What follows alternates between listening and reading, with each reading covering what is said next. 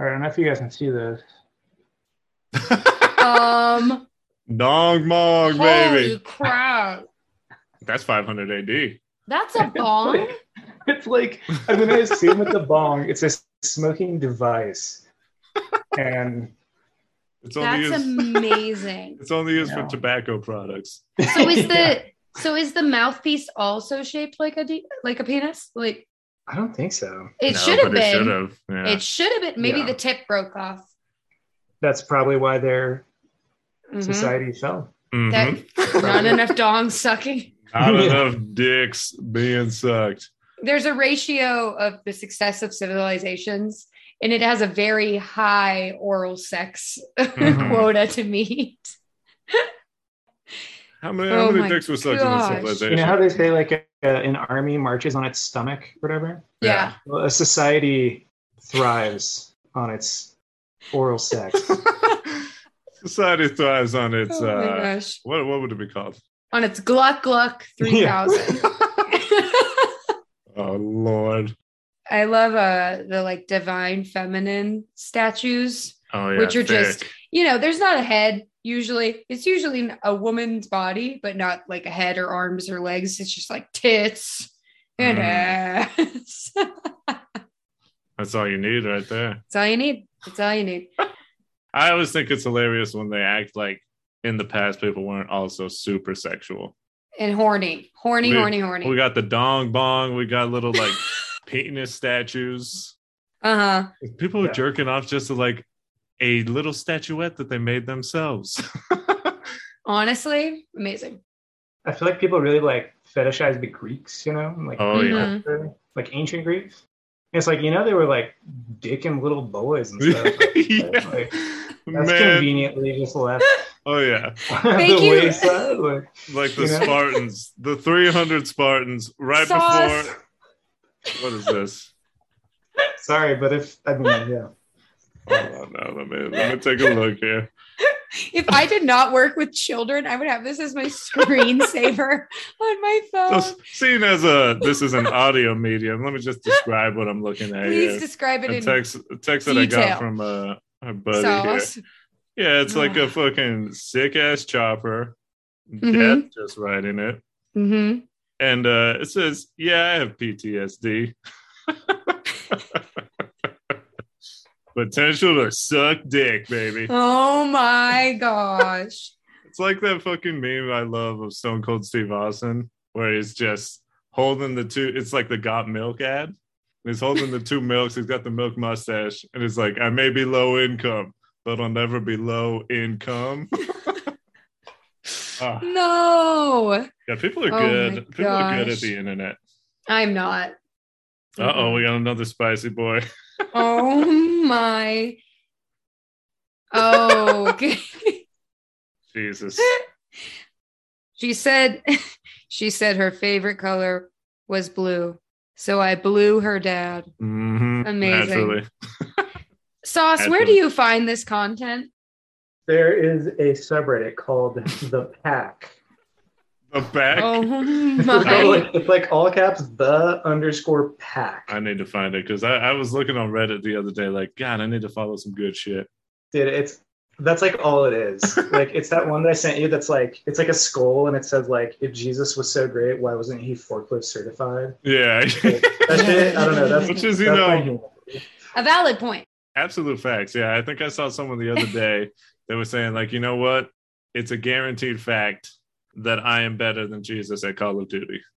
hmm Just a fact.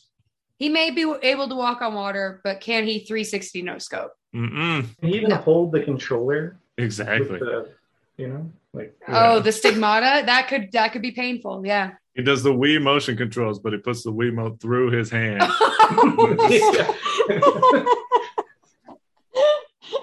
that still gets destroyed on Wii bowling. He Oh. fucking he smashes it at Wii tennis, dude. 'cause he's Oh, yeah. yeah. God. It'd be so sick.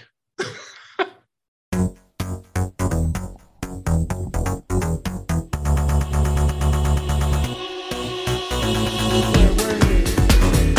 What happened? What changed?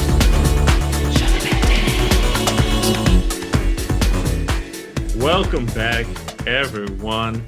My name is Eddie, and with me, as always, is the gorgeous, Kayla.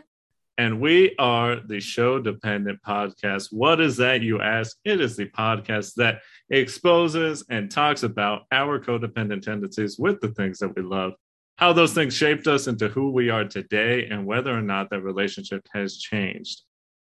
And today we have a nice treat for you because not only is it our second ever episode with a guest, but it is also an episode that we are covering one of the greatest action movies of all time, a movie directed by John McTiernan, and a movie that absolutely put his name up in lights. And it's what you remember him for. It's what he is remembered for. He put everything on the line for this movie, and it paid off more than he could have ever imagined. Yeah. Before that, we need to talk about our guests Let's talk about him. because today we have a buddy. He likes to go by the name Medium Sauce. Let me give you a little bit of a rundown. First off, a man who I met working back in the day, co-worker who turned into friend, Aw, cute. a man who loves himself some movies that are either A, the best movies you've ever seen, or B, the absolute shittiest movies you've ever seen. and there was no in between. Oh, he's really nice. he's very smart. Fantastic. He might not prove that to us today, but we're gonna we're gonna go with it together. Oh, he will. I feel like I lost my train of thought. Medium sauce. Wow. Howdy. Everyone clap it up. Say say welcome. Hey, two-person medium sauce. Welcome, buddy. Welcome. Do you want to tell everyone a little bit about yourself? What's up? How you doing? How you feeling today? Uh, feeling pretty good. Thanks for having me on. Uh, you know, long time listener, first time caller. Uh, Love it. Fantastic. How long you been waiting to say that? my whole life. Have you Oh ever my said, have you ever done that before? No. No. You've never called into a radio station? no. Oh, I have for contests, but never for like commentary. No, I would I would never do that. That's that's too much. That's too much for me to bear. You get anxiety just calling like a store to see what their hours are. I can't Mhm. imagine you having a conversation on the air in front of potentially millions of people. Are we live? Ah. No, yes. But we have medium size here. And he, you know, something I neglected to say, but I did just think about right now is that this movie was brought into our lives by this man. I believe it was on a whim. I don't know. Do you Mhm. remember the first time that we watched this? Just why we decided to watch this movie? I think it was just because we're we're looking for just like a particular type of action movie, Mhm. and I had a vague memory of seeing this like around the time it came out, and I remembered the type of movie Mhm. it is. Yeah. Ah, I mean, we could talk about the type of movie it is because it is a film that is just all action all the time. mhm, mhm. It's somebody put the cinder block on the gas pedal and just let it go. Absolutely, just one of the all-time great performances of our generation. I think.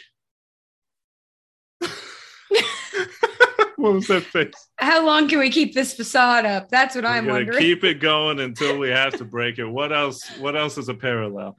Um, it has really interesting like sports scenes, and uh, wor- the world building is like uh, like you've seen Blade Runner, you know, and you're like, oh, I know what a world is, and then Oh, you see this, and you're like, do I know what a world is?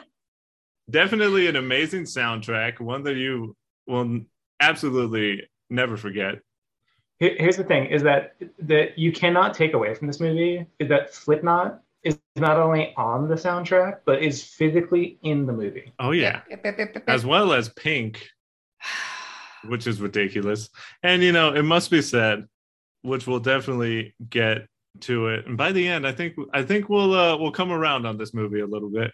I feel like I'm coming around on it already, but this movie definitely offered us a memory that I think is just etched in my brain for the rest of my life. it is the memory, and I can't wait to talk about it.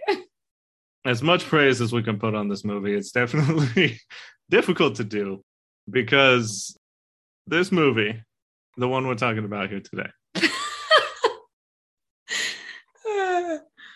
it is in fact an action movie.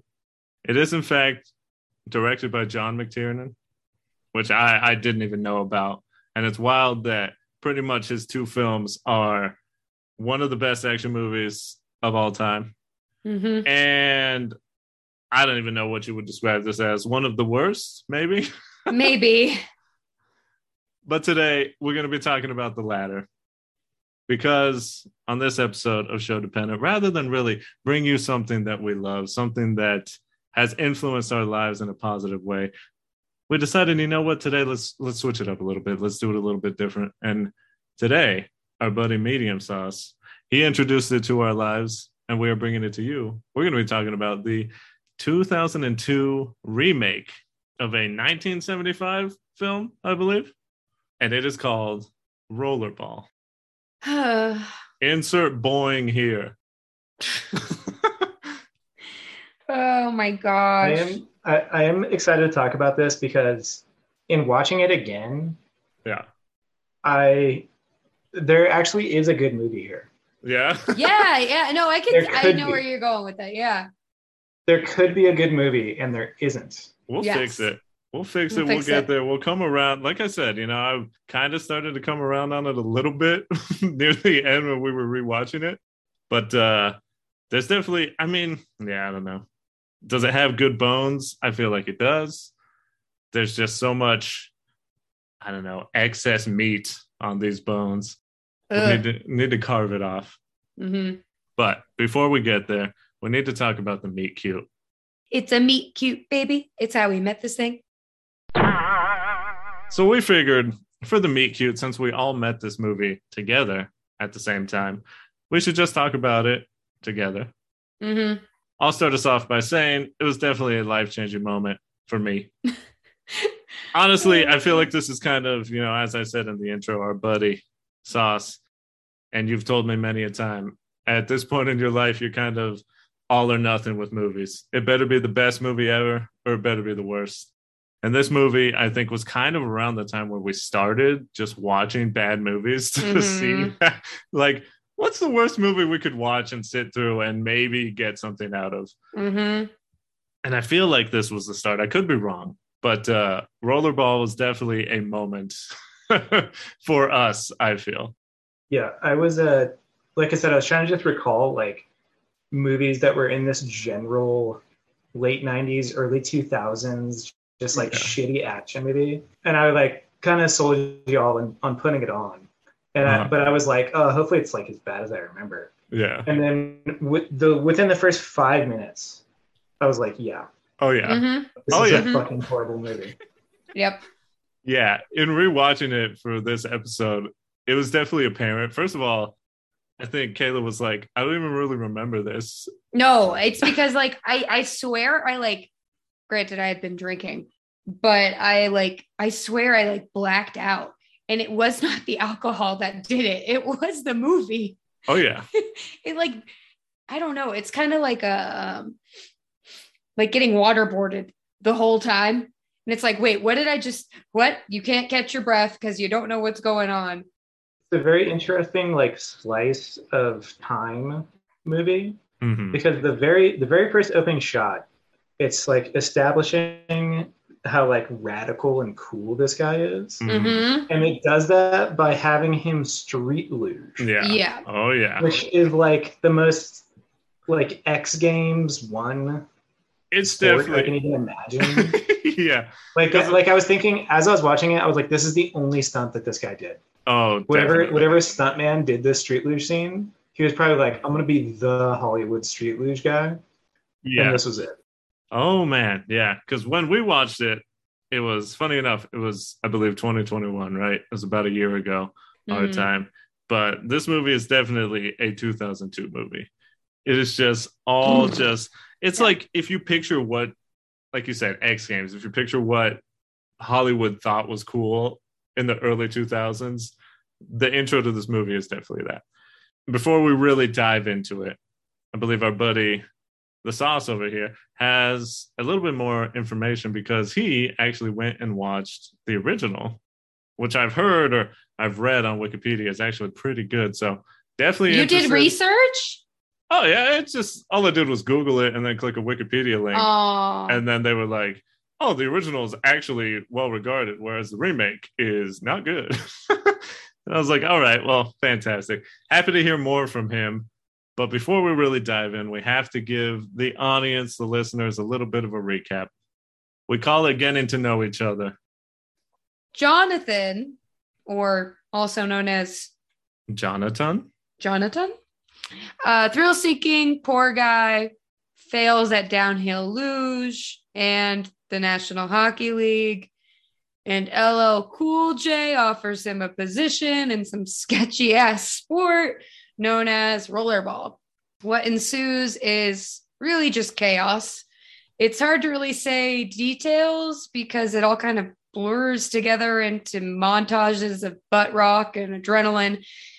But what were they really trying to show? I think was that rollerball is a sport and it's corrupt.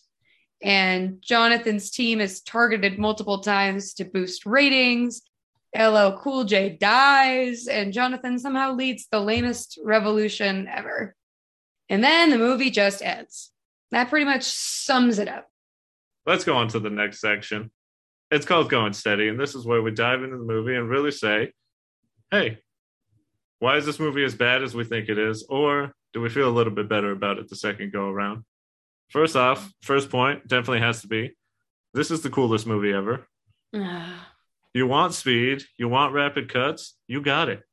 As we said earlier, as the sauce was saying, this starts off with a fucking downhill luge race.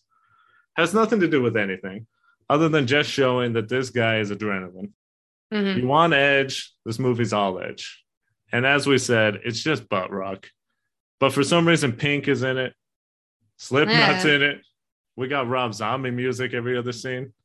Uh, so rewatching the intro, yeah, it felt very like dated. And as I said, it definitely feels like a very specific moment.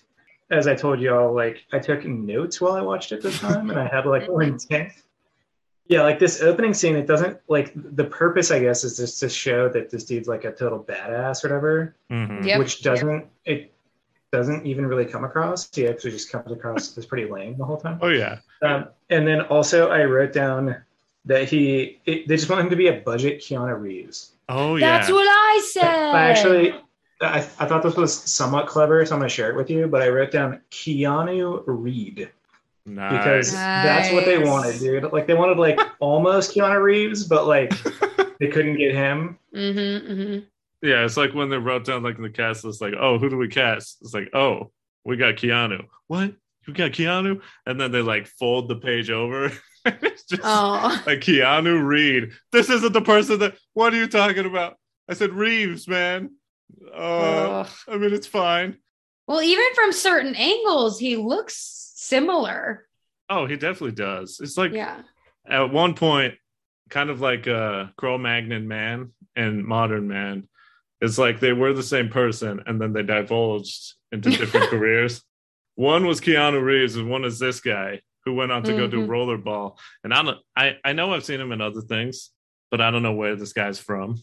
All I recognize him from is American Pie. Is he an American Pie? He's an American Pie. And then like this. And rollerball. God, you gotta believe he thought this was it, right? Oh man. He got to be the guy. He was like, I'm I'm going to be the leading man. Like this is my jumping off point. He was Jonathan. Or do you think? I got to believe that a lot of these people during filming were like, I don't know if this is it, man. it, uh, it, it was making me think because one year before this, uh-huh. the Fast and the Furious came out. Oof. And I feel like that was sort of a sleeper. It just blew up, you know. Yeah. And it, it made me wonder, like, when Chris Klein and LL Cool J signed up for this, were they're like, dude, we're gonna be the next fucking Vin Diesel. Oh yeah. We're gonna be the next Vinny D and Paul Walker's. Paul Walker, yeah. Mm. Speaking about two characters that are iconic, like the two guys from Fast and the Furious. In this film, two characters that matter. We got Jonathan, played by who was it? Chris Klein, you said? Yep. Okay. yeah, I don't know. I mean, what what is there to say about him? He's a knockoff Keanu Reeves. He's a hockey league rodeo star, apparently. Those were like the definition that they gave him on paper. He he wants to play in the NHL at the beginning. and he definitely says he doesn't want to play rollerball. He's apparently aware of it, but he says it's a circus, not a sport. So what does he do? Naturally, he just dives right in and makes Mhm. that like his whole life. The second character that matters is LL Cool J. That, that's not his name. I don't remember his name. I don't know his character's Ridley. name either. what is it? Ridley, Ridley? Marcus Ridley. Oh, wow. Oh, I- you took notes, man. I could have, you could have given me like a hundred chances to guess his name. Would never have gotten there. Honestly, you could have made up a name and I would have been like, yep. Yep, That's that's, it. That's it. his name is Robert Starley. His name was Brumpo Tungus. Mhm. Mm, mhm. His Ah, name the respectable. Dong Bong. But LL Cool J, he shows up to help Jonathan during the luge. None of it is really riveting at all. He just kind of shows up and says, Hey, hop in the car. We're out of there. We're gone. LL Cool J is pretty much just there to be like pushing this guy on to stay in rollerball. And he sort of makes an off offhanded like comment saying that he can make enough money to retire off rollerball in like two years which is going to be a little bit more confusing when we kind of get into rollerball as a sport because it doesn't make any sense Not at all. whatsoever. Did a, when uh when when they talk about how to play rollerball, I wrote down the word Quidditch. yeah, it's kind of Oh, a God. similar energy. Oh, we we have a whole section dedicated to rollerball here in a minute. Other characters that maybe somewhat matter is that there's a Russian love interest who uh, doesn't do anything. John, is it John? How do you pronounce it? Jean Reno? Who? John Reno? Petrovich. Jean Reno. He's here, and he also just doesn't do much, even though he's the main antagonist. He's just Mhm. sort of there, and He's he's, like kind of mean. he like sort of waxes poetic, but like never really gets to a point. I don't know. No. It's fucking weird. Oh, and for wrestling fans, Paul Heyman is wasted in this movie. hmm He's a great, great guy on the mic. Honestly, go watch him on any like fucking episode of Monday Night Raw. All of his lines are so much better than anything he says in this movie. hmm and Shane McMahon shows up later, which is weird because there's like, why are there so many wrestling guys in this? Two is too many. They wanted to be in on the heat that was going to be rollerball. hmm Because these guys, they're just all action.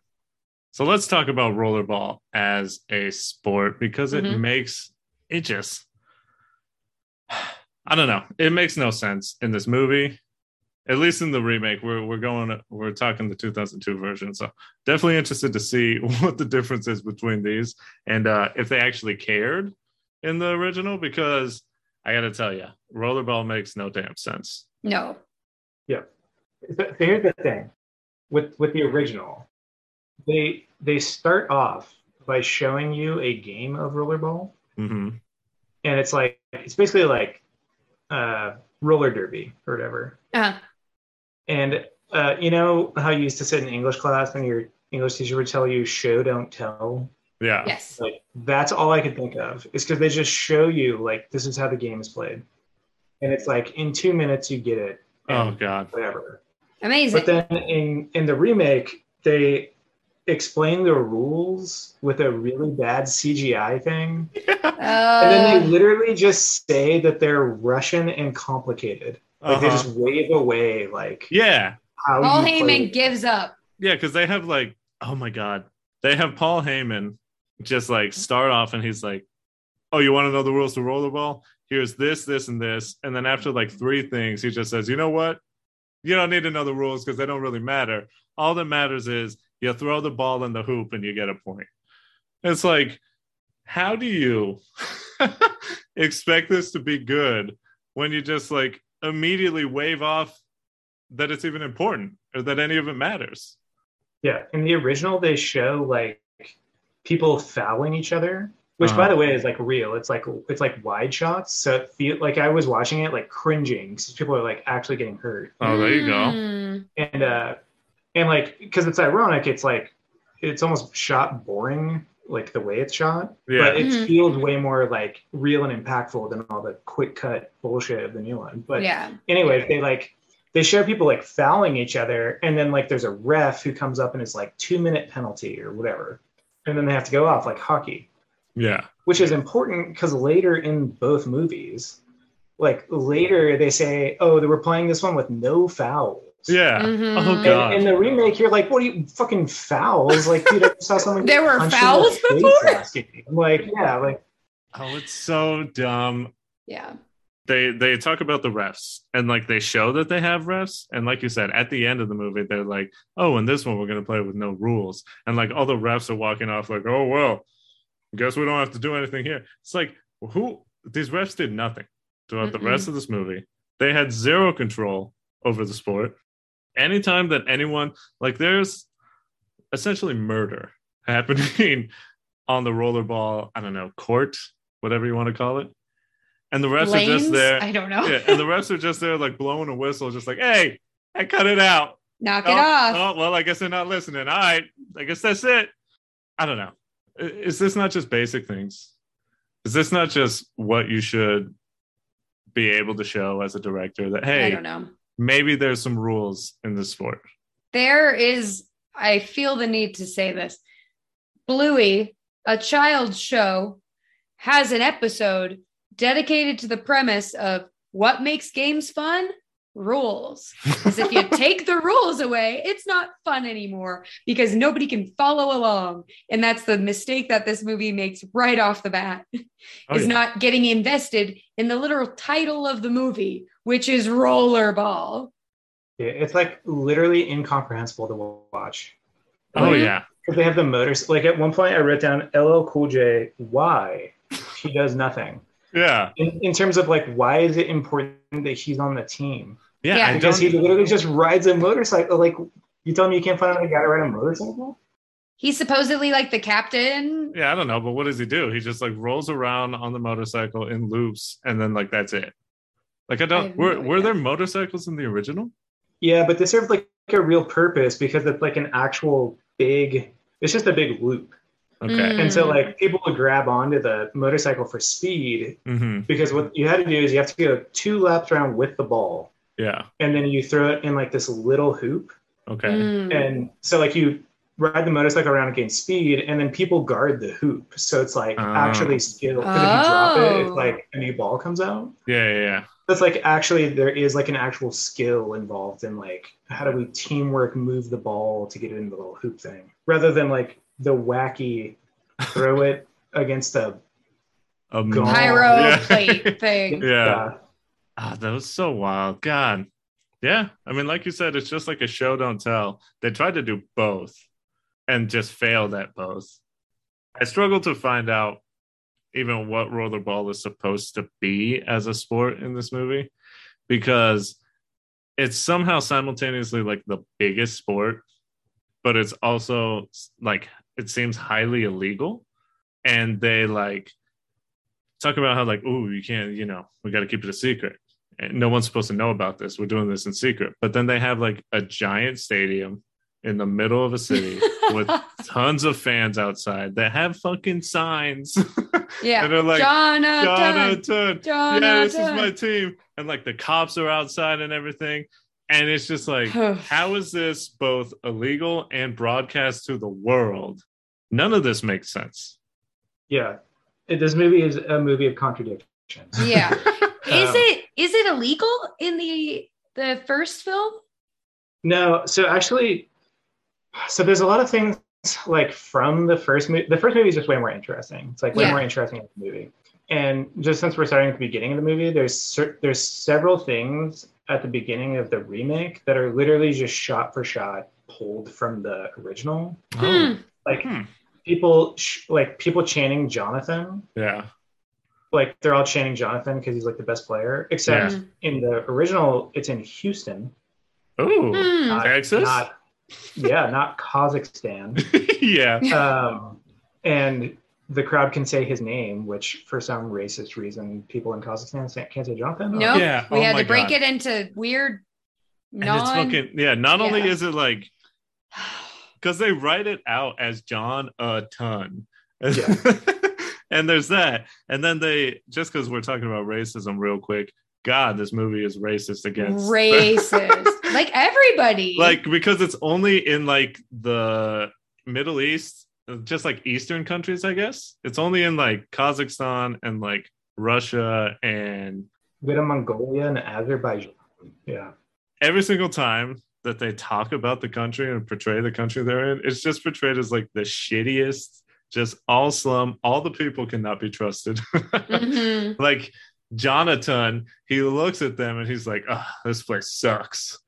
And like LL Cool J, when they're in the club and he's like talking to Asian women, he's just using a fucking Asian accent, like the stereotypical, you know, like just disrespectful and like talking to them, essentially saying, like, you know, uh, doing the whole ching chong thing. Yeah. What the fuck is this movie, man? Well, and it's also similar. Like it, it, he does that thing where if you don't speak the same language as somebody, you think that they're going to understand you if you slow down and yell at them. yeah, yeah. Like that's not conveying meaning, buddy. You're just being a dick.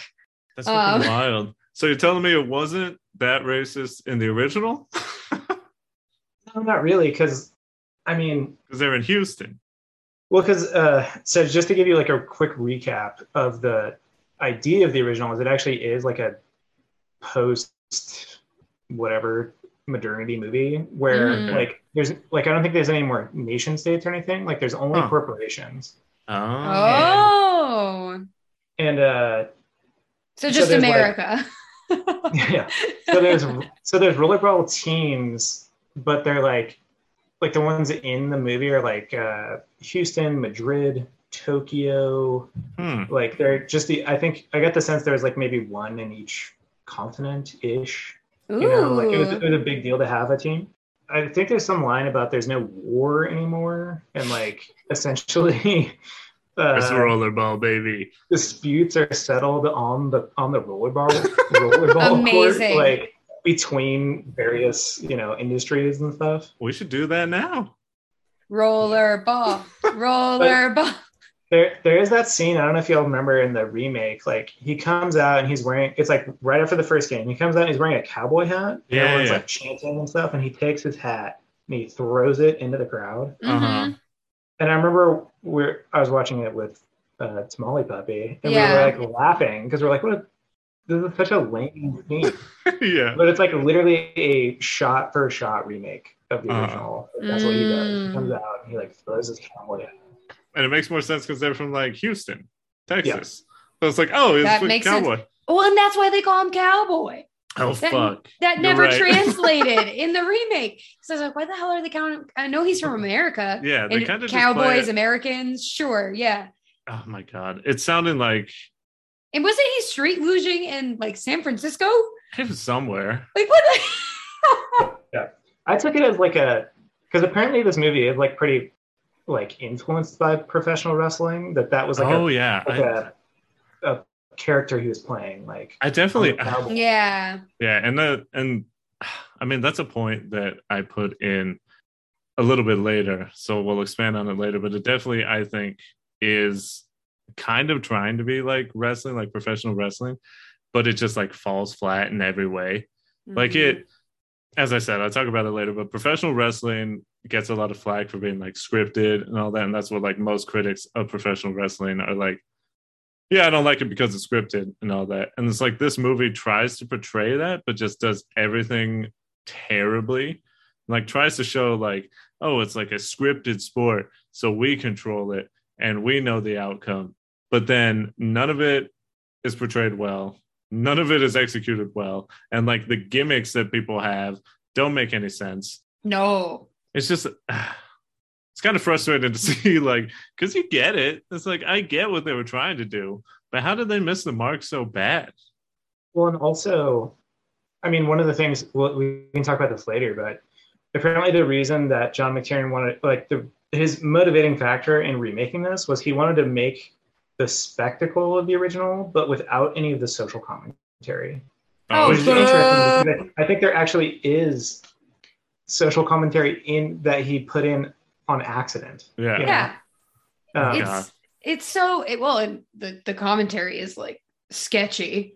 But Oh yeah. Speaking of which, the next point here, lost the message slash the plot. Is this movie fucking anti or pro capitalism? Because it feels like it's fucking both. Mhm. I I think there's like this like Russo Russophobic like undercurrent. Oh. yeah, like, totally. oh, like they're doing capitalism, which is good, but they're like doing it in this greedy, corrupt way, which is Yeah. bad. And I think That's that's, what why they- they capitalism said is. it somewhere else. Uh, exactly. Yeah. it's inherently greed and inherently just how I mean i don't know because there's it's very heavily like ads. They make a point early on. Jonathan drinking a bevy. It's like you gotta do, hey do it again. Label put that, out. put that label out.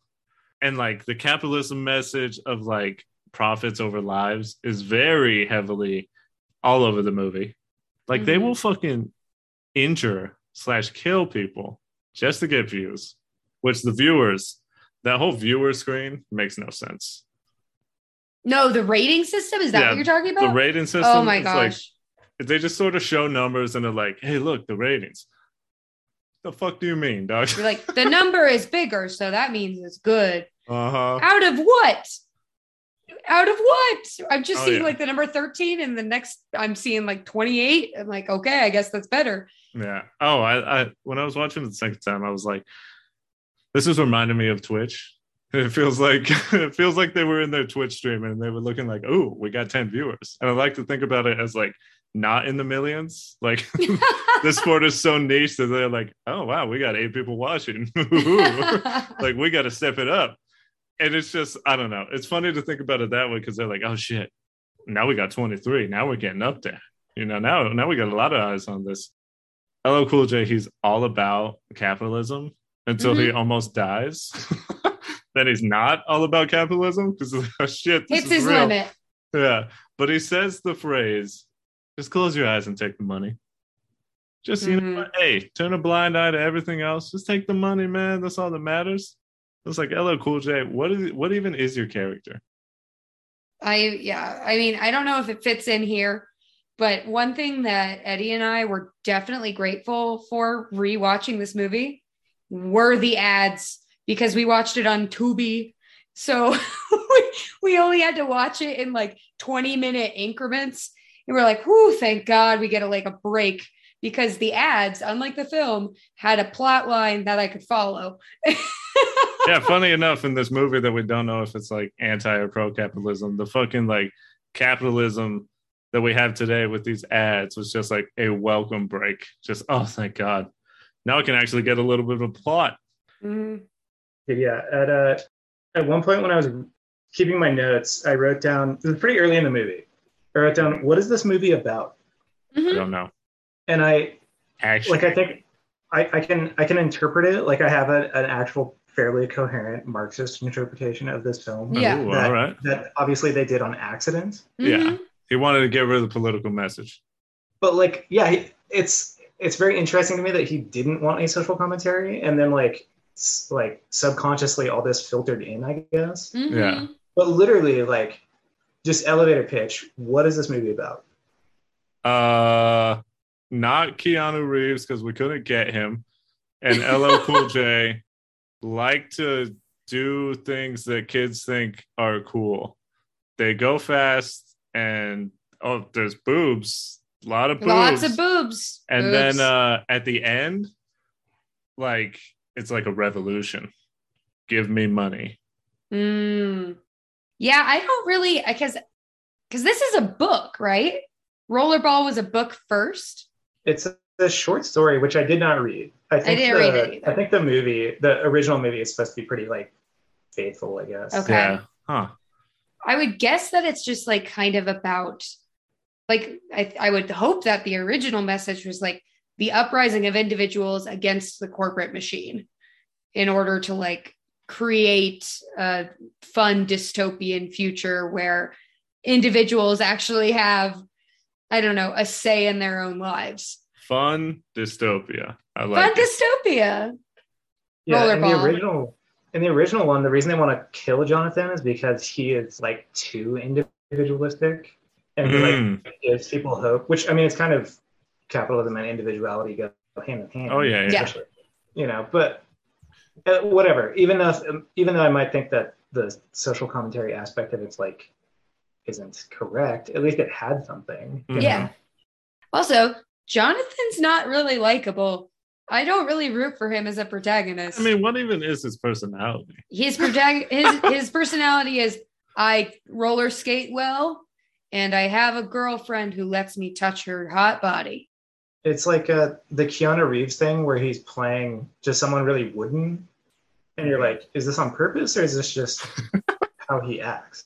You know, Is this on purpose or can our leading man just not act? I guess this is what we got ourselves into. What was it about the early aughts where we were just like, yes, men, give us nothing. Oh yeah. Give us I mean, what is nothing. it about all of humankind with white men just giving Mhm. us nothing? yeah, Like, That's true. it's like you got to be stoic and like have no emotions, Mhm. Mhm. either positive or negative, and like Yeah. you're just driven by violence, and like Yeah. that's how you find meaning. You know, Mhm. Oh yeah. Oh my gosh, this segues so well into him having a theme song. Oh yeah. That was Why- fucking funny. I Like, didn't pick up on this. Because they fucking okay. let's backpedal. in the in the movie, they show us our first rollerball scene. Pyro's going off. But anyways, you're like 30 minutes in and you're like, I have no idea what's happening.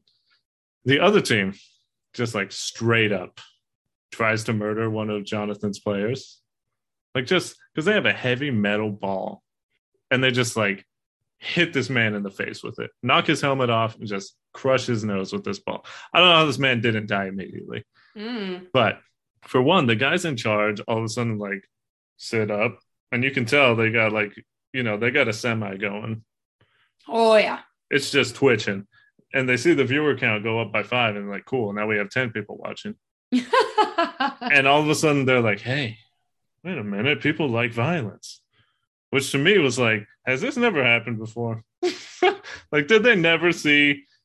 A correlation between people enjoying violence and it having more ratings because I feel like anyone who's human knows this, but they act like, oh, we got to do more of this. And then John- Jonathan, I'm, I'm gonna go between pronunciations. He like taps the band that they have, which which I'm pretty sure is never really brought up. it's after a really bad scene. band too. Can I just Never say that? again. Never seen ever again. Or The before. band is horrible.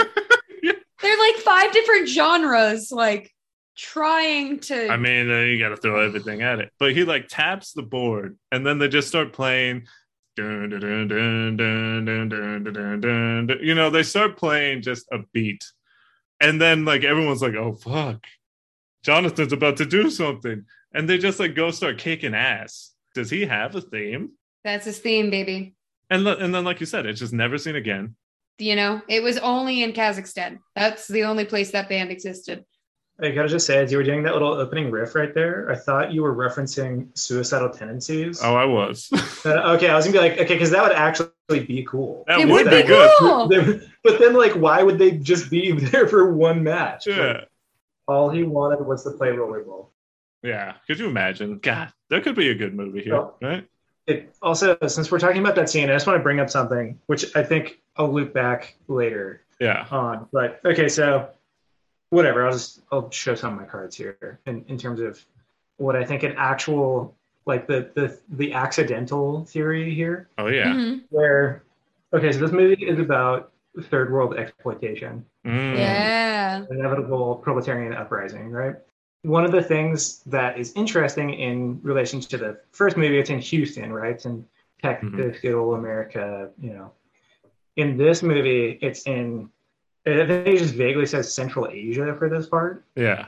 I'm taking it through the lens of this is a ex- exploited country um, where labor conditions are, are horrible, right? And and therefore, like you can more efficiently exploit the Yeah. uh, local, you know, workers, right? Mhm. So yeah. this person who gets like I assume murdered with the rollerball, Yeah. you notice he's Mon- Mongolian, right? Mm. Like he's not he's not one of these Western. He's not one of the U.S. people or something. Uh-huh. He's not a Yeah. face Yeah. of the company. Yeah, he get he gets murdered because his life doesn't matter, right? Because of where he's from. After after we get the the cool kick ass like music scenes, Suicidal tendencies. this, this is where this is where the incomprehensible stuff comes in. But I don't know if anybody caught. They went up to the crowd and somebody in the crowd handed a very small American flag What? To I think Jonathan. Weird. And like when they're when they're like skating off, like just having beat that other team's ass, they're literally holding like a tiny little American flag. Weird. Which I think I think in the movies universe is supposed to be like, oh hell yeah, dude! Like here, here's this hero American coming to fight for the the Uh-huh. white savior. Fine. exactly. What it really is is it's kind of ironic, right? Because I mean, Yeah. all this exploitation is being done. Like even it explicitly says like all this violence is happening because they're trying to get a North American TV deal. Oh Mhm. yeah, yeah, yeah. God. Well, and then the very next scene, they go to the club, and the the minor dude tells LL Cool J, "You make a hundred times what I do." Mhm. So again, just like bringing up like the you know ultra exploited like hmm global South population, like it's only possible t- for this game to be this profitable and for these Westerners to come in and make this much money through the exploitation of Yeah. these other workers. Yeah. I no. felt so bad for like That the makes sense. miners and stuff. Well, and especially in the the finale of the movie where you know shit goes awry, and you actually get to not that it was ever awry before, but um, their team made it to the finals and they got to actually like show up and be there and just like oh the air just coming out of them and then them realizing like wait a second we don't have to be exploited if Yeah. we do which would be which Stand would be good if this were a better movie, like Sasha ah you know? there you go. Like here's There's Sam. bones. There's bones there. Oh, yeah. Yeah, I mean that would make more sense, you know, because then and if we were making this movie better and we're fixing things, that whole like minor, not even like the B plot, it's like the it's f plot yeah, I don't know, the J plot with it because it was like brought up in five seconds and then they brought it back for like 15 seconds at the end with like, oh, this team is the team of the people and they represent the people and like what we want and like that's our team. You don't get to have this message at the end. You, Mm. you didn't. you didn't earn this You don't get to just come come around and like, oh, this is how this revolution works out because it doesn't make any sense.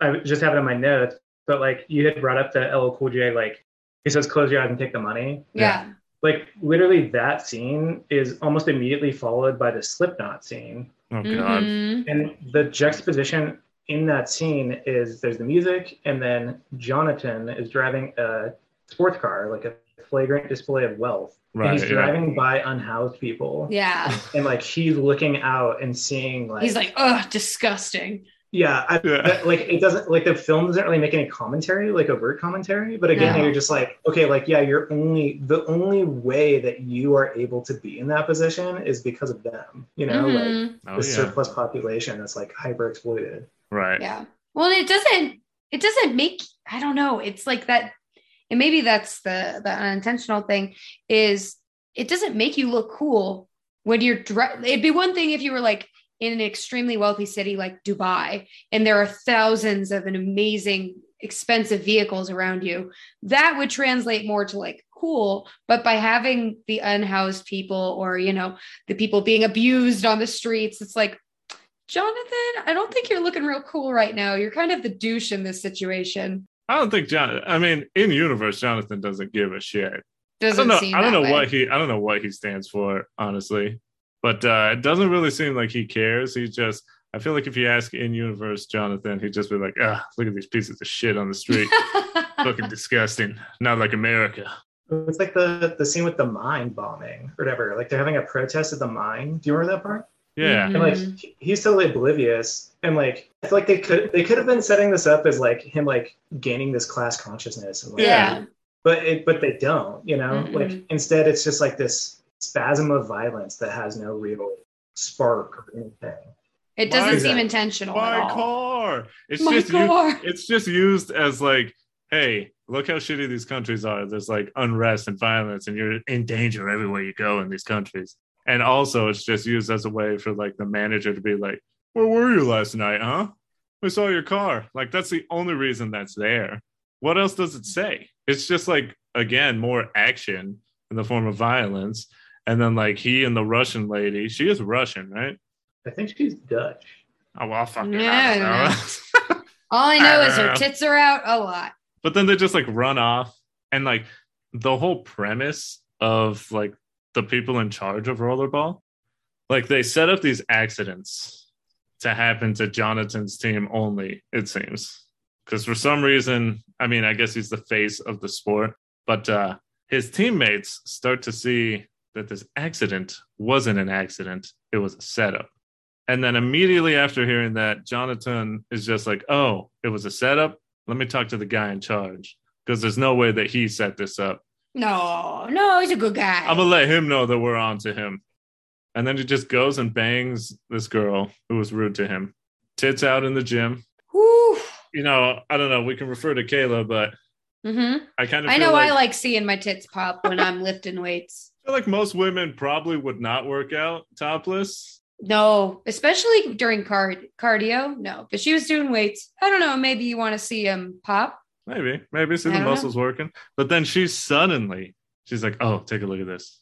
And she suddenly has like five different camera angles of the incident. First of all, where'd you get this? Where's this footage from? And why is there a tablet in the shower? why why do you have this are you a hacker all of a sudden and she's like oh look at that. They were filming it before and they knew it was going to happen and all that. And it's just like if you have this capability how are you struggling to figure this thing out? How would you not know immediately what's going on? And how would jonathan not immediately be like fuck we got to get out of here. I don't know. It, it doesn't make any sense. I, I i keep trying to find like sense in this movie and it's just like ah here's a scene. Anyways let's get to them banging. Well, can we talk about the most? Because I mean, we're almost already there. oh yeah Like the most incomprehensible jump I've probably ever seen in any movie. Yes. So, so first of all, Aurora, who I believe is Dutch, she gets like punched off. This is what I mean, like the penalty minutes supposedly. oh She yeah, gets yeah. punched off of a motorcycle and then lit on fire. oh yeah Yeah. yeah, yeah. Which I mean, okay, I, again, I kind of, if they were going to do that, I feel like it would be to one of these non-Western stars or whatever. oh yeah right? Mhm. yeah yeah anyways, this is, this is the incident that, that pushes Ridley over the edge, and he's in the hospital. hmm yeah. And the teammates bring money to them to escape the hospital. yeah And I feel like it's setting up this like, oh, we're gonna escape the hospital. This is gonna be interesting. And then jump to Night vision. night vision. vision, dude. god this is so it's, it's, so, so, weird unbearable. for one i just want to remind the audience that at this point in the movie you're like 50 fucking minutes in. Yeah, it's one hour into the movie. yeah it's what and it feels like you've seen two things happen. You've spent like maybe 20 minutes on the court. Everything else something happened but you don't know what it is. Hmm for kayla and i watching it the second time we're on like ad number four ad break number four and we turn to each other and we're like honestly i don't know what's happening in this movie. but when we came back like i checked the time and i was like oh my god this movie's almost over and i don't know what's happened Uh, I was gonna say it's like the true jump the shark moment. oh yeah like up until that point, it was like sort of a coherent movie ish. Mhm. yeah and then like they're looking they're literally looking out the window being like oh, i'm gonna i'm gonna escape the hospital Mhm. and then cut they're in the middle of fucking nowhere in a in a van yeah Mhm. vision what happened they are fucking in media res right now yeah. we we just it's like they opened up into another another movie Another movie. A found footage night vision. all of a sudden movie. it just oh my god because i found myself thinking why is there night vision is this a documentary like why do we as the viewer need night vision this is not how this works this No. is not like if they need night vision show them with night vision goggles on but let me see it nice Yeah. let me Yeah, see yeah, it good it's so hard to see anything you're questioning hey am i watching the same movie those are the same people they're the same actors but what is happening like you said they're just already driving it's like how did they get here I Didn't you guess- say? i guess they were you say- successful Did you chime in? It was about like seven minutes of Oh my night God. vision.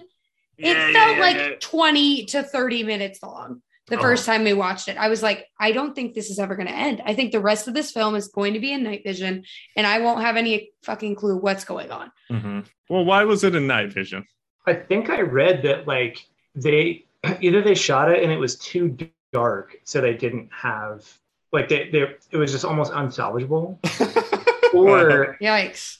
or there was something about like they shot it and people hated it so much that they went back and redid it, and I don't know why they did the night vision. Oh my goodness. But like, legitimately, all I could think of was this fucking dude made Die Hard. yeah, This dude made Die Hard. Like he knows how to shoot action, and this entire, like whatever you said, it was seven minutes, is just Mhm. like a student film. oh my god. Like at one hour and two minutes, they are chased by what looks like a car. Oh and they say, god. Is that a plane? Is that an off road airplane? and then the plane flies over them and they say, Shit for like 15 Ever. seconds. And it's genuinely like one of the most campy things I've seen It's in my the most life. like cliche thing ever. It's so funny. like beyond just the beyond just the the fence, right? Like Yeah. the Oh, Oh god. We'll get there. We'll get there. like the sound design th- really through the whole movie, which is something I wouldn't normally pay attention to. But like, Yeah. Oh, it's so bad. You only notice it because it's so bad. Like so much of it, so much of the rest of the movie sounds ADR'd in. Yeah, yeah, yeah. Mhm. But like this one, it's really fucking bad. Where it's like, are their lips even moving? Oh yeah. and they're yeah. like shouting and yeah, Yeah, it's, it's, like a bad. Yeah, there are too. whole sections of dialogue I missed. Mhm. I had no idea what the characters were saying because it was so unintelligible. The first time we saw this, the night vision felt like it was like 30 minutes. Yeah. And then when I timed, because I was like, I'm gonna time it. It was only the night vision started at like the 58 minute mark, and it ends at one hour and six minutes. So it was only like seven, eight minutes, and it just Insane. fe- it feels like the longest thing of like, what am I watching right now? But in the middle of all that, you're questioning your life and how you got to this moment and how John McTiernan got to this moment. The most, I don't know, I got to say it's the most questionable decision in the whole film. Honestly, I, I, I agree. Because I honestly, I don't know how someone looks at this and sees what they did and doesn't think that's the most out of place, just hilarious, like comedy thing you could possibly put in a quote unquote serious action movie.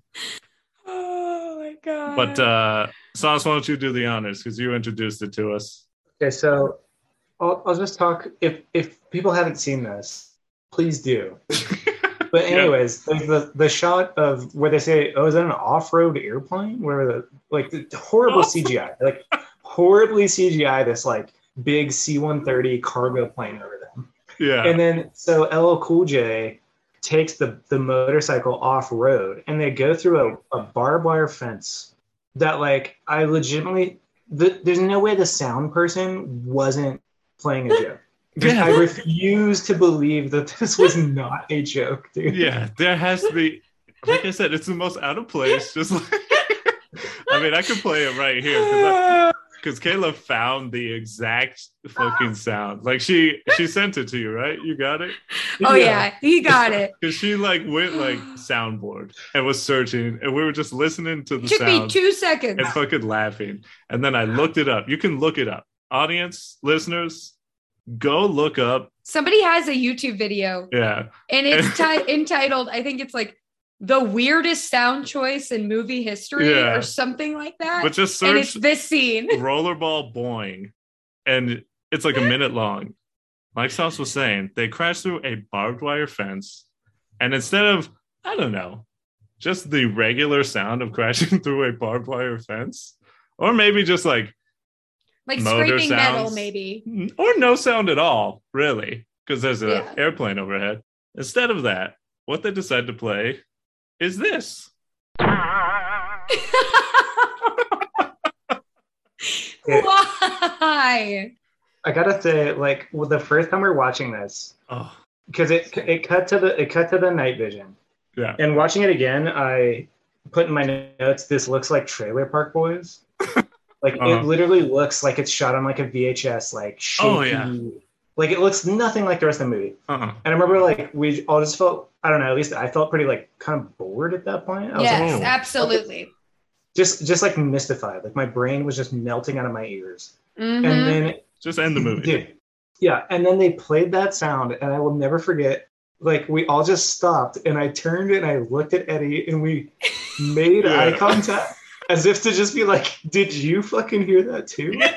Meanwhile, I- I'm just laying on the couch, like dumbfounded and just so confused because I heard it too. And I'm just like, I, I think I made that up in my head. I don't think. And then you guys reacted, and I was like, oh my God, it was real. Yeah. It was real. And then we replayed it. they played it again. Yeah. They go through two fences, and it happens both times. Are you it's kidding? so funny. I don't even remember the it second happens time. twice. I What? don't remember the second one. I black out every time I hear it. Yeah, dude, I literally like I can pinpoint that as like one of the hardest laughs I have had. Oh my god, yeah. Like I had to walk it off, dude. I was like crying. I know. Because it was legitimately like you and I turning and looking at each other, eyes as wide as could be. Like did the thing where our hands were out, trying to grab onto like What? reality and figure out what's real and what's not. we just oh. 'Cause oh my how? gosh. Like you said, how is that not a joke? There's no way that you hear this sound. a fence. also just the completely wrong genre. We're not in a Looney Tunes Yeah, movie. it's legitimately Like- like a Looney Tunes sound. Like that's when Wiley Coyote steps on the spring and gets flung a 1000000 Uh-huh. feet into the air. yeah, But they decide in the middle of this quote unquote Quote, intense unquote. chase scene. serious action movie to throw that in there. There's no way that it's not a joke. And then I'm just supposed to like come back Yeah, we're just supposed to finish the movie after and watch that. another what 15 20 minutes Yeah. I was telling Eddie, I was like, I think that's the biggest immersion break I've ever experienced, period. oh yeah yeah Because I wasn't even invested. But then I became invested because I was so dumbfounded. That that was the moment for me that like this movie went from like bad movie to like art, It is like camp. high art. Like is this a joke? Like Uh-huh. what I mean? it's smart it's smart it's doing something i just i can't figure out what it is just yet but it's doing Well, something Also, the the very next thing is we're with LL Cool J gets shot pretty Yeah. much right after this. yeah oh Which- yeah also, impossible shot. oh He's my like god a quarter mile away in the dark. I had dark. forgotten that he jumps his like six hundred pound hog motorcycle yeah. Oh. across the fucking open drawbridge. yeah. The bad guys pull up. In my mind, I'm thinking it's pitch black. So I guess maybe they just see a light and assume. They see him fucking make that jump. He lands. And then they got fucking, it must have been like Chris Kyle's father or something. Just, you know, he's got the strong genes and he just snipes this man in what I have to believe is pitch black darkness. And then it's just like sort of again hard cuts from that to like, oh, that scene's over now. Did you remember the boing? All right. I I can't stop thinking about the Boeing, and now I'm supposed to be reinvested into this. It's back to reality, whatever reality we have here. And uh Yeah, it, the the entire like it just didn't. If they wanted to set up this like emotional like oh shit, L Cool J died, and I, I feel like it would have been more effective if they like poisoned him or oh yeah. Mhm. something, something you know, like threaten threaten Jonathan, and then L Cool J dies. 'cause Yeah. he didn't play ball or whatever. Like this entire section of the movie adds nothing. No. and takes away any any goodwill you had towards it. God. You know, there's a fan of everything out there, and I want to meet the guy, the man or woman who loves this movie unironically and just thinks that this is it. Because I got to believe if anyone was on board, they had to have gotten off board after that night vision. They were like, this was an amazing movie until night vision boing, LL Cool J sniped, just hard cut to the next day. It doesn't matter. and whatever. then like I know I just watched this movie, but I forget what happens. I remember the end. No, for me, here, I'll, I'll fill in the gap for you because I remembered the scene, but I didn't remember what was said. Because after the night vision, they go to like a mine. And this is what this is the part to me where the main antagonist makes no damn sense. Because, you know, they're doing all this stuff. They've got Rollerball corrupt. I believe this is where he kind of like talks about how he needs this North American deal and they're like so close. and he tells Jonathan like that he owns everyone who owns everything. He says he owns miners, so he owns the mine because he owns the person who owns the mine. He owns politicians and all that.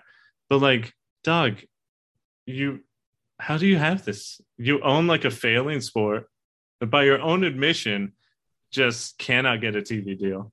Needs to do all these like stunts to try and up the viewers from 15 people to 30. You're burning through players because you're just like outright murdering people. Like, how does this guy have the money? How is he like the highest of highs on the totem pole? And yet he has to like resort to all these little tactics to try and just get by. Yes, yeah. I actually thought this this seems actually pretty interesting. I thought because they like go to this big open pit mine, right? Mhm. Mhm. And they're standing at the top, and they're like literally physically above the mine. Oh, yeah. Oh, and yeah. like looking down upon them. Look at these pieces of shit. But this isn't a social commentary. Don't look No. into it, Yeah. Sauce. No, no, Don't no, no, look no. into it. Well, and then I think the thing, the like subtext, which I don't know if it's supposed to be there, but you know, these are like Central Asia, so we're like in these post-Soviet countries, like roughly ten-ish years after Mhm. the Soviet Union fell. So then, Mhm. I mean, in real life, right? Like all these major industries, like mining and stuff, are captured by, you know, essentially like former intelligence people or former military people who then become like kind of state-sponsored criminals or whatever. Which I feel like is what Petrovich is supposed to be representing. You know? Mhm. Uh-huh. Is Just that his like- name? Yeah, yeah, We Okay. call him we call him Reno. Oh, John Reno. Reno. yeah. Because at some point, like in that airplane scene right before, they mentioned that he used to be like an intelligence officer or some shit like that. Did So not I took hear it to be like, oh, like Hmm. he's like like a Putin-esque, like Mm. That's what I captured drew comparison What to. used to be, you know, state-owned is now private-owned, and Mhm. that's why he, that's how he's like one of the richest people, you know, doing this. Yeah. I got confused and I was like, "Where's the miner? Like the the guy that's mining down there? Was he a rollerball player at one point?" Maybe. And he's like, "I'm gonna put you in the pit I'm gonna put you in you, the pit. you played a bad game." Mhm. And I was like, "Oh." Oh, and then the the other interesting thing with that scene is that he like tries to coax Jonathan over into being on his side by like offering him ownership Oh yeah. and media rights. So it's being I don't know. To me, it's like oh like yeah, if you just you know buy into capitalism, like Mhm. hmm if you just play by the play by our rules, like you will benefit greatly. And you know, we just let's just not worry or think about Hey, just take the money. by it. Yeah, Mhm. just yeah, close your eyes and take the money. right? Take the money. There's no social commentary in this film. All right, none of It's it. It's just action. It's just roller ball. And then we get the final game. Before this final game, Aurora, she sees essentially the team that she's on get like fucking swords to be able to murder Jonathan. It's like, as you can tell, because I don't know people's names and I don't I don't know points. I watched this movie twice, but I feel like I just like, you know, it just all goes over my head because I can't fathom what's happening but I feel like this is the first time that I see that the teams have like lacrosse sticks. At least to me, I was like, why do they randomly have these fucking lacrosse sticks? Because it doesn't make any sense. Mhm. Dude, that's something that's something we also totally skipped over. hmm Like, okay, so in the original one, they just are wearing like jerseys and helmets and stuff. Like they look like football players or something. Oh, sure. In this movie, for no reason that I can discern whatsoever, everyone is dressed like a fucking like I don't even know, like it's Halloween or something. yeah, Like, like they're Halloween and they're all like vaguely knights of like the round table, but also like WWE wrestlers who their gimmick is that they're a knight. I don't know. It's very weird. Some of them have like spikes on, some of them have like full suits of armor. yeah, I mean, there's the one person who has like a little Joker. Yeah, yeah. he's like a And it, like- jester. Yeah, and it like taunts people. Like, it's like really stupid WWE, really stupid pro wrestling. And I know that pro wrestling again is looked down upon. I fucking love it. I love it. I love what it does. I love when you can tell a good story and you script it. It's like a movie, right? A TV show. When you can tell a long term story and you do it well, who cares if you know what's going to happen? But like this movie is so dumb because it tries to get that. It has Paul Heyman from pro wrestling, Shane McMahon from pro wrestling, and they go with like the ooh final game, no rules because it's hardcore. You know, it's like a hardcore match in wrestling. This is really stupid because in universe, I pull in and I think that these fans are going to watch an unscripted sport. There's no way that a group of fans would be behind just random acts of violence, like in a fucking normal ass baseball game. All of a sudden, they're just like, hey, what if during this match, players could just beat the shit out of each other with their baseball bats? Wouldn't that be cool?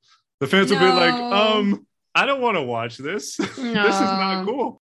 And not only that, but uh, the fucking plan is to murder the person that they called the like Wayne Gretzky of rollerball. Could you imagine like fans just watching a Lakers game and like, hey, during this match, not only are there no rules, but uh, the team that's playing the Lakers are actively trying to kill LeBron James. Isn't this awesome? like, no, Fun. no. And by the way, you're not getting that North American deal. like, I, I, I just don't understand. I feel like they hit it. Maybe I'm misreading because they showed all the like counting money and all that stuff. Yeah. Like, was that supposed to be suggesting that people are betting? Like, people are betting on these matches, but then they're also saying that they're fixed, Yeah. I don't know. I don't know. facially fixed. I don't like, not even secretly. Like, yeah. I have no clue Hey, because it sport- seems like I think what they were going for was like the corporations knew it was fixed. So they were Mhm. just backing each other. I don't know. And then the, the fans were left in the dark. So their money was actually at stake during We had the- to make it more corrupt. Yeah.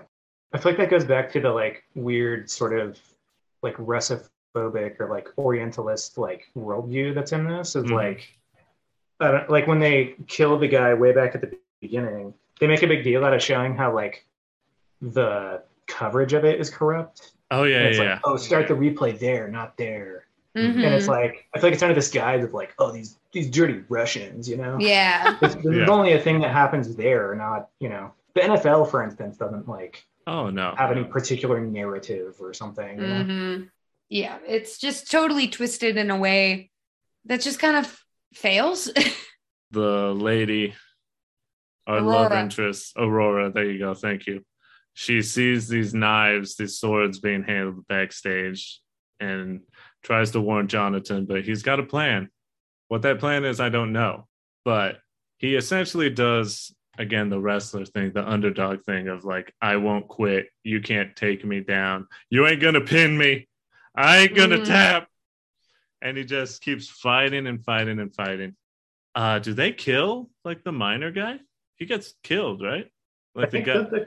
Doesn't the, cop come in and shoot him?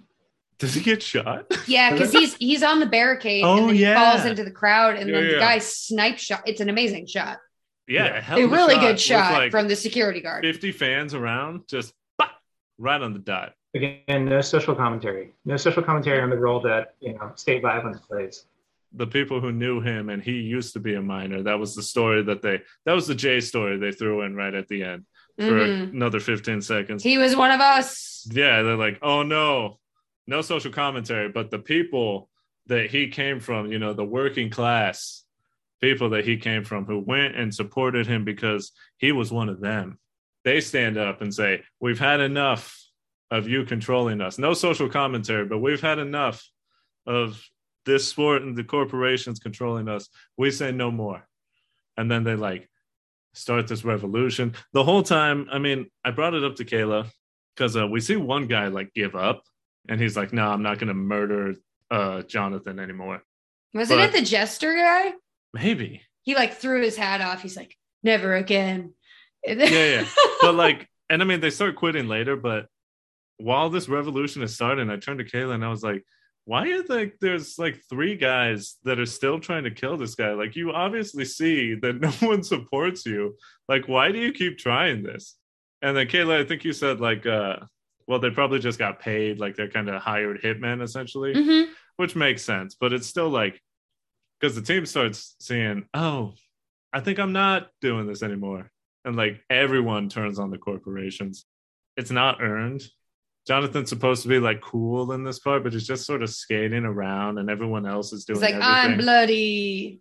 uh-huh. Yeah. And he, he pulls a fucking ridiculous, like why is this glass not bulletproof or tempered or whatever?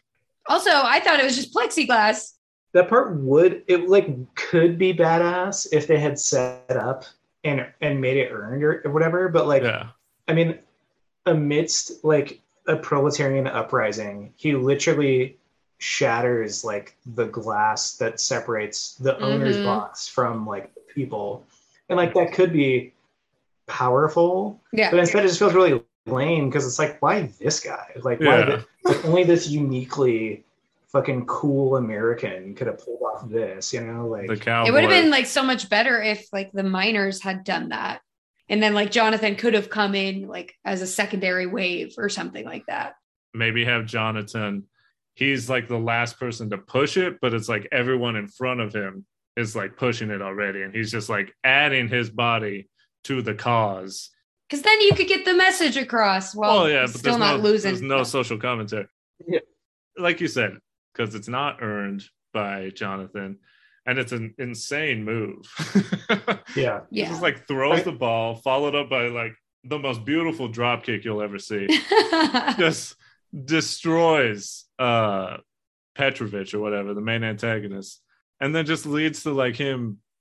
He hits him with a chair, or how the fuck does he kill this guy? Shoots him, Um, right? He I shoots think the he does bludgeon. I think he does. He bludgeons him with a table. yeah. He he, Good lord. he beats his ass, and and then they decided to throw just like a quick like, uh oh, he's not the main antagonist because The little swerve. the second in command, he was like he planned this the whole time, and then nope, he just gets shot by a shotgun. that's Perfect. that's that settled. Never mind. Here's the subtext I'm choosing to read into that. there you go.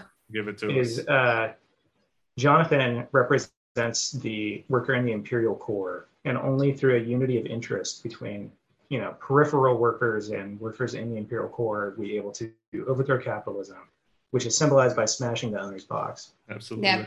But I think what it would have been a more interesting movie is if Jonathan just wasn't even in this. Absolutely. For instance, the miner guy was the main character. Uh huh. Yeah. Because he's likable. He's the underdog. You want to root for him. Yeah, yeah, yeah. He actually has a story you seem to care about. He's got soulful eyes. He actually acts. yeah. I don't know. In and of itself seems more interesting than just having American guy drop kick the hell out of this guy. Mhm. And uh that's it. Well, and it's also like this is probably one of the last things I'll say about it.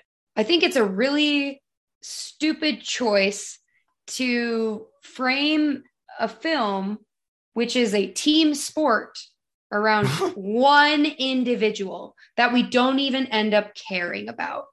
If it's a team sport, you're supposed to care about the team. That's why uh, I like the movie Remember the Titans is great because you care about the team because they work together. But instead, they just try to pitch Joe Cool to you Oh and yeah. make it kind of work. Keanu Reeves.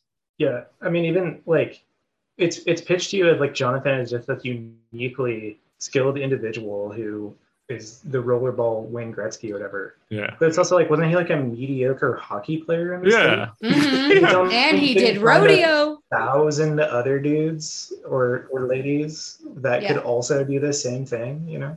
Yeah, apparently, apparently they could because they were willing to just murder their best player and a ton of other players just to get five more viewers. This is a long ass 98 minutes, man. Yeah. Feels like four hours. It, it also just ends. Yeah. Mhm. It's just like, okay, that happened. Credits. Yeah, good. Yep. We there's, did There's no like res- resolution or Give me a five minute epilogue that shows the ramifications of this. And then you could show whether it led to greater change or oh, the corruption was, just persisted. it was quelled and we still need to do more to like make it work. Where's Like our this- Resident Evil ending, huh? Something, yeah. Give me the horror ending where the monster comes back and capitalism is still in charge. Give me That's something. took, uh, that's how I took the Sanjay character, like because they kill he kills uh, Petrovich, Yeah. Mhm. and then just immediately another capitalist pops his head up, and Yeah. he literally says like, "You forgot to kill the tyrant successor." Mhm. Yeah. So I'm gonna choose to read into that is that you can't just like get rid of one. You can't just you know get rid of the billionaires Oh, No. or sure. whatever. You have It's to like- destroy the institution that holds them up. Yeah, it's the it's the the system, right? Oh, yeah. It's not just uh, it's not just individuals, Yeah. which is sort of ironically like the whole point of this movie is that it is individuals. Mhm. It's just it's just Jonathan. Yeah. Yeah. It's Oh just, boy. it's just so funny to me how uh, Sanjay got fucking blown away. In two seconds. Almost comedic timing. He gets shot with a shotgun that is that is like Mounted. locked to a thing. Yeah. So Yeah, he attached probably to only a move- wall. He like the the area in which he could get killed was like this much. He was- and yeah. why was like- It was in the Mhm. kill zone. Like, just move. Take a step to the right. I also uh with that like ending, I did I put in my notes that there is one like really brief shot of all the workers go outside and they flip a limo. Yeah. So I was like, that's tight. We But did it. again, no social commentary. Like no, no, no, no, no. No. Yeah, they were just they just felt like it. They had to Yeah. get the adrenaline They're just out. rioting. It's fine. No looting though. That would be wrong. Mm, Mhm. I respect private property. Absolutely. Yeah, yeah, absolutely. yeah. Somebody think of the property. Uh, Yeah, I think in summary, this could this could have been a good movie, and against all odds, it's fucking horrible. oh, Oh, yeah. it's so bad. So did you like the 75 version? Um, it was okay. I wouldn't like watch it again just for Mhm. Just to enjoy it. compared to this movie. It's a masterpiece, but like it, it's pretty. It's not slow. saying a lot, Sauce. It's pretty slow. There's a lot of parts because there's like the games, and then like there's a lot of time where he gets like he like lives on this like big mansion, Huh. and like the corporations like basically assign him a wife. Oh. Hmm. and that's like a big part of the the movie is like they will give him a wife for like six months and then like Oh. take her back and give him like a new one Interesting. and Yay, women as property. Yeah. It has it has a lot of shots of like there's this one shot of or series of scenes where it's like these very clearly super disconnected like really rich people Hmm. and like i don't know i feel like it there like there is social commentary that's pretty like overt yeah. Um, and the ending is that like they want Jonathan to kill someone. Like they either want him to be killed or to kill someone.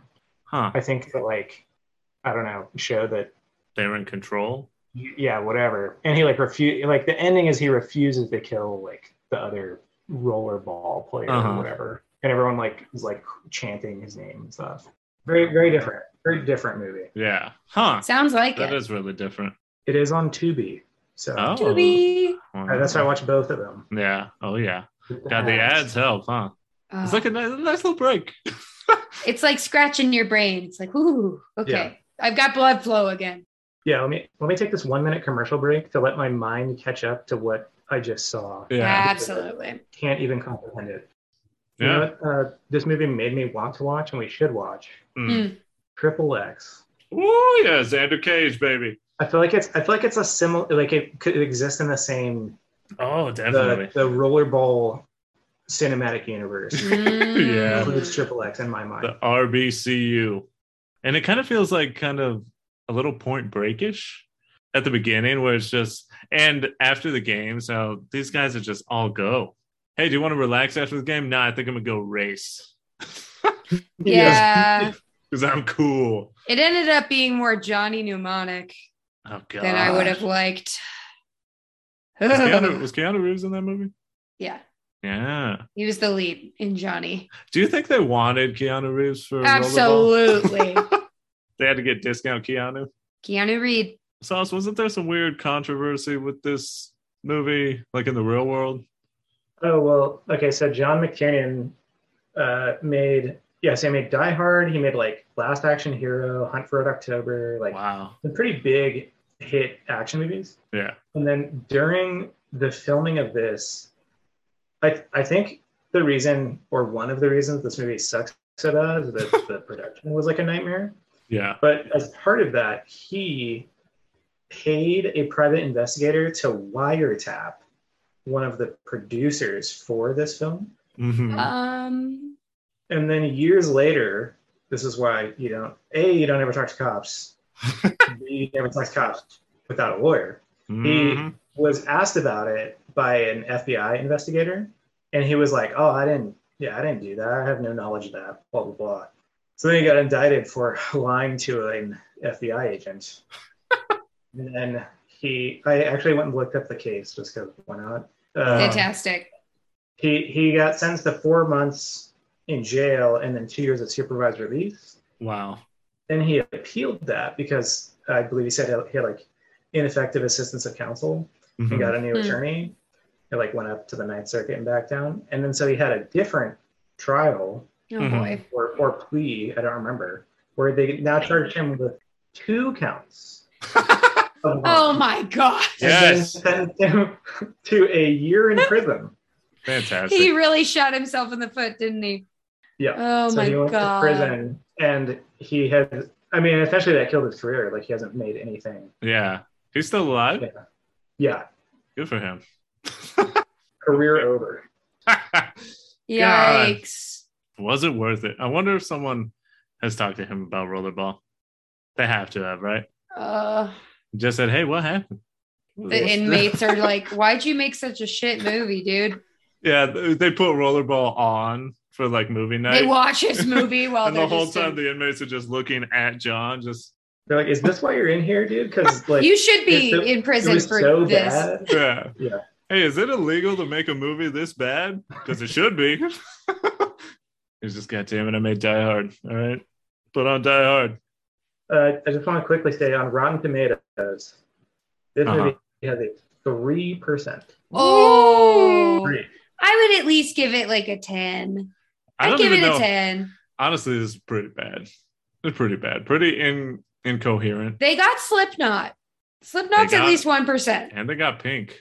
and Pink, but she never sang. It was just her face on like Yeah, she was just there. TV was- screens. Oh my god, they had to have thought that this was gonna be something, right? Oh, this is gonna be it. Uh, it was so not it. This is gonna be real good.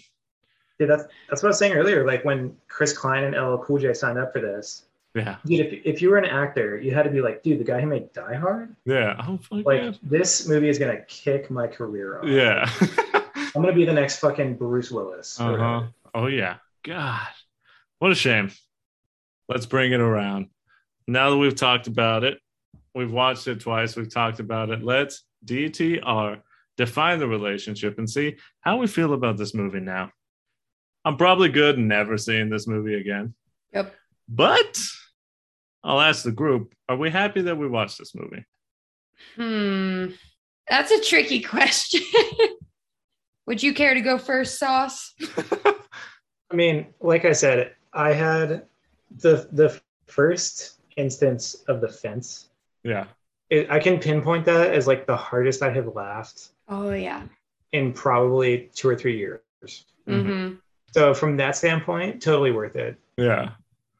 But yeah, yeah, I could never see this movie ever again. That'd be fun. Mm-hmm, yeah. Yeah, definitely. I'm similar. You know, as I said, am I starting to come around on it? Kind of, because it's kind of like that thing that it's a movie that you can confidently look at and say, wow, this movie fucking sucks. But you gotta watch it just for this one thing. Because when you see it, it's just insane. It warps your perception of reality. Oh, it definitely does. As I say, litmus test for how we feel in this movie. You're standing, you're at Walmart or something. Oh, You're God. standing at the at the checkout. Mm-hmm. You look over, you see the bargain DVDs. Love oh, it. God. Two dollars. Two dollar DVDs, and you see Rollerball right on top. Oh, Are you my grabbing it or not? Oh, first thought, my immediate first thought was like, $2. Two dollars, huh? You think you're worth $2, Rollerball? or like at what at like at what number would you for sure not grab it? Anything above a buck, I'm saying no. But if it's like 50 cents at Goodwill, I'll take it. Yeah, I've, I, you know what? I feel like two dollars is max, max. But I immediately first I was like, you ain't worth two dollars. Who do you think you are? I feel like ninety nine cent is that perfect. Like, okay, I can do it for the joke. I feel like I would I feel like I would buy the the DVD case just to take the art out and then like mod podge it onto like a notebook. hmm And then I take the disc and just huck it into the garbage. Don't need this. Use it as a coaster. Maybe. Yeah, anything more than two dollars, I think is too much. What about you? You grabbing it for two? I, th- I, if it's two dollars, I think I'm grabbing it, but it's solely to then wrap it up and gift it to you. Ah, yes, the white, elephant. elephant. hmm just do the thing where like every gift you give one of your friends for a year is just Is rollerball. Rollerball. you just buy it in bulk. yeah. You buy like 15 copies of Uh, Rollerball. Yeah, I saw online they were selling like 50 of them for a dollar. So I picked them up. You know, they were just trying to get rid of them. So that'd be real funny though.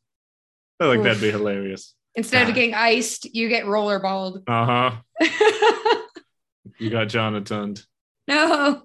Yeah. So in that sense, I kind of, I kind of do love this movie just because I love the memory. It gave us, yeah. I love the memory, love the moment.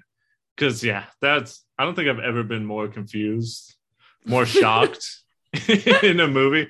And we've now seen some really bad movies, and and that's the thing. Like this movie, even though it's not fun, for a few fleeting moments, especially the boing moment, it's just like yes, I'm happy. I'm happy that I watched this because this is mm-hmm. funny. Because we've seen some bad movies that are just like not fun at all Bad. like through two hours and never have we laughed as hard as we laughed with this one so i think it's yeah, worth I it think John, Johnny Mnemonic was just bad. Not Yeah. like fun bad, just bad. no, bad. bad. Just Just bad. bad. The dolphin was bad. and they had keanu I know. They got Keanu. They got the real deal. oh imagine chris klein in that spot Dude, I, it- I had to pull up a rollerball on Amazon yeah just to see how much it was to cut to buy DVD. uh-huh And like it's on Prime Video to rent or whatever. Yeah. yeah It's 455 reviews. Yeah. And this movie has four and a half stars. no way what? you lying what's the first review there ain't no way The, the okay, top view view is one of the few films of this type to not fall victim to the usual tropes. Five stars. there's got to be a troll What genre is he talking about? I refuse to believe these are legitimate. yeah is john They must McTiernan be was that john mctiernan too who who left that review there's no Yeah, way 'cause The main cast are all very well fleshed out by the end without cheesy voiceovers or still photo profiles. Oh, that's Every character definitely a has Their own story arc. yeah oh it's got to be a troll I love it. Okay, I love the ironic. It's tongue in cheek, right? Yeah. Everyone's definitely fleshed out. Dude, the stunts feel visceral yet grounded in reality. Love it. I do want to say now that we're just breaking it down budget 70 million, box office 25 mil. Oof. Big bomb. That's a stinker. At the end of the day, definitely worth it. I think it's worth at least one watch. One thing's for sure, I am no dependent on this movie. Oh, no, no, no, no, no. Like I said, I'm definitely not. I'm good. Never seeing this movie again. But I will pull up that clip on YouTube. Yeah. I will watch the one minute scene Uh-huh. And then that's it. I'll save the boing to my phone and just pull it out every now and then and reminisce. hmm Be like, yes, this is nice. Memories. well, shall we wrap it up? Let's wrap it up. Well, that is it, folks. Thank you so much for listening to this special April Fool's Day episode. We brought you a movie that we uh we don't like. No. but hey, still somehow it connected to the theme because we came around on it and decided, hey, it's worth it. And if we talk show dependent, we will definitely remember the boing hmm and it'll be that's like a Pavlovian response. When we hear that boing, we'll be like, oh, oh yeah, and be able to look back and say, hey, ultimately, I think it was worth it. So if you liked what you heard, please give us a follow, download the podcast. You ain't even got to listen to it, to be honest, but give Just to download. just give it a download. You know, it helps out. Spread the word. Tell your rollerball crew hmm that they can find show dependent on Apple Podcasts, Spotify, wherever you listen to podcasts. Before we move on, want to take one more opportunity to say thank you to our buddy Medium Sauce so much for not only introducing us to Rollerball, because I don't think I would have watched this movie had you not brought it up and been like, hey, Absolutely not. what about this movie? So thank you, Medium Sauce, not only for introducing us to the joys of watching bad movies, but for helping us out to talk about this film here today. So let's clap it up one more time for Medium Sauce. Yay, Yay! sauce.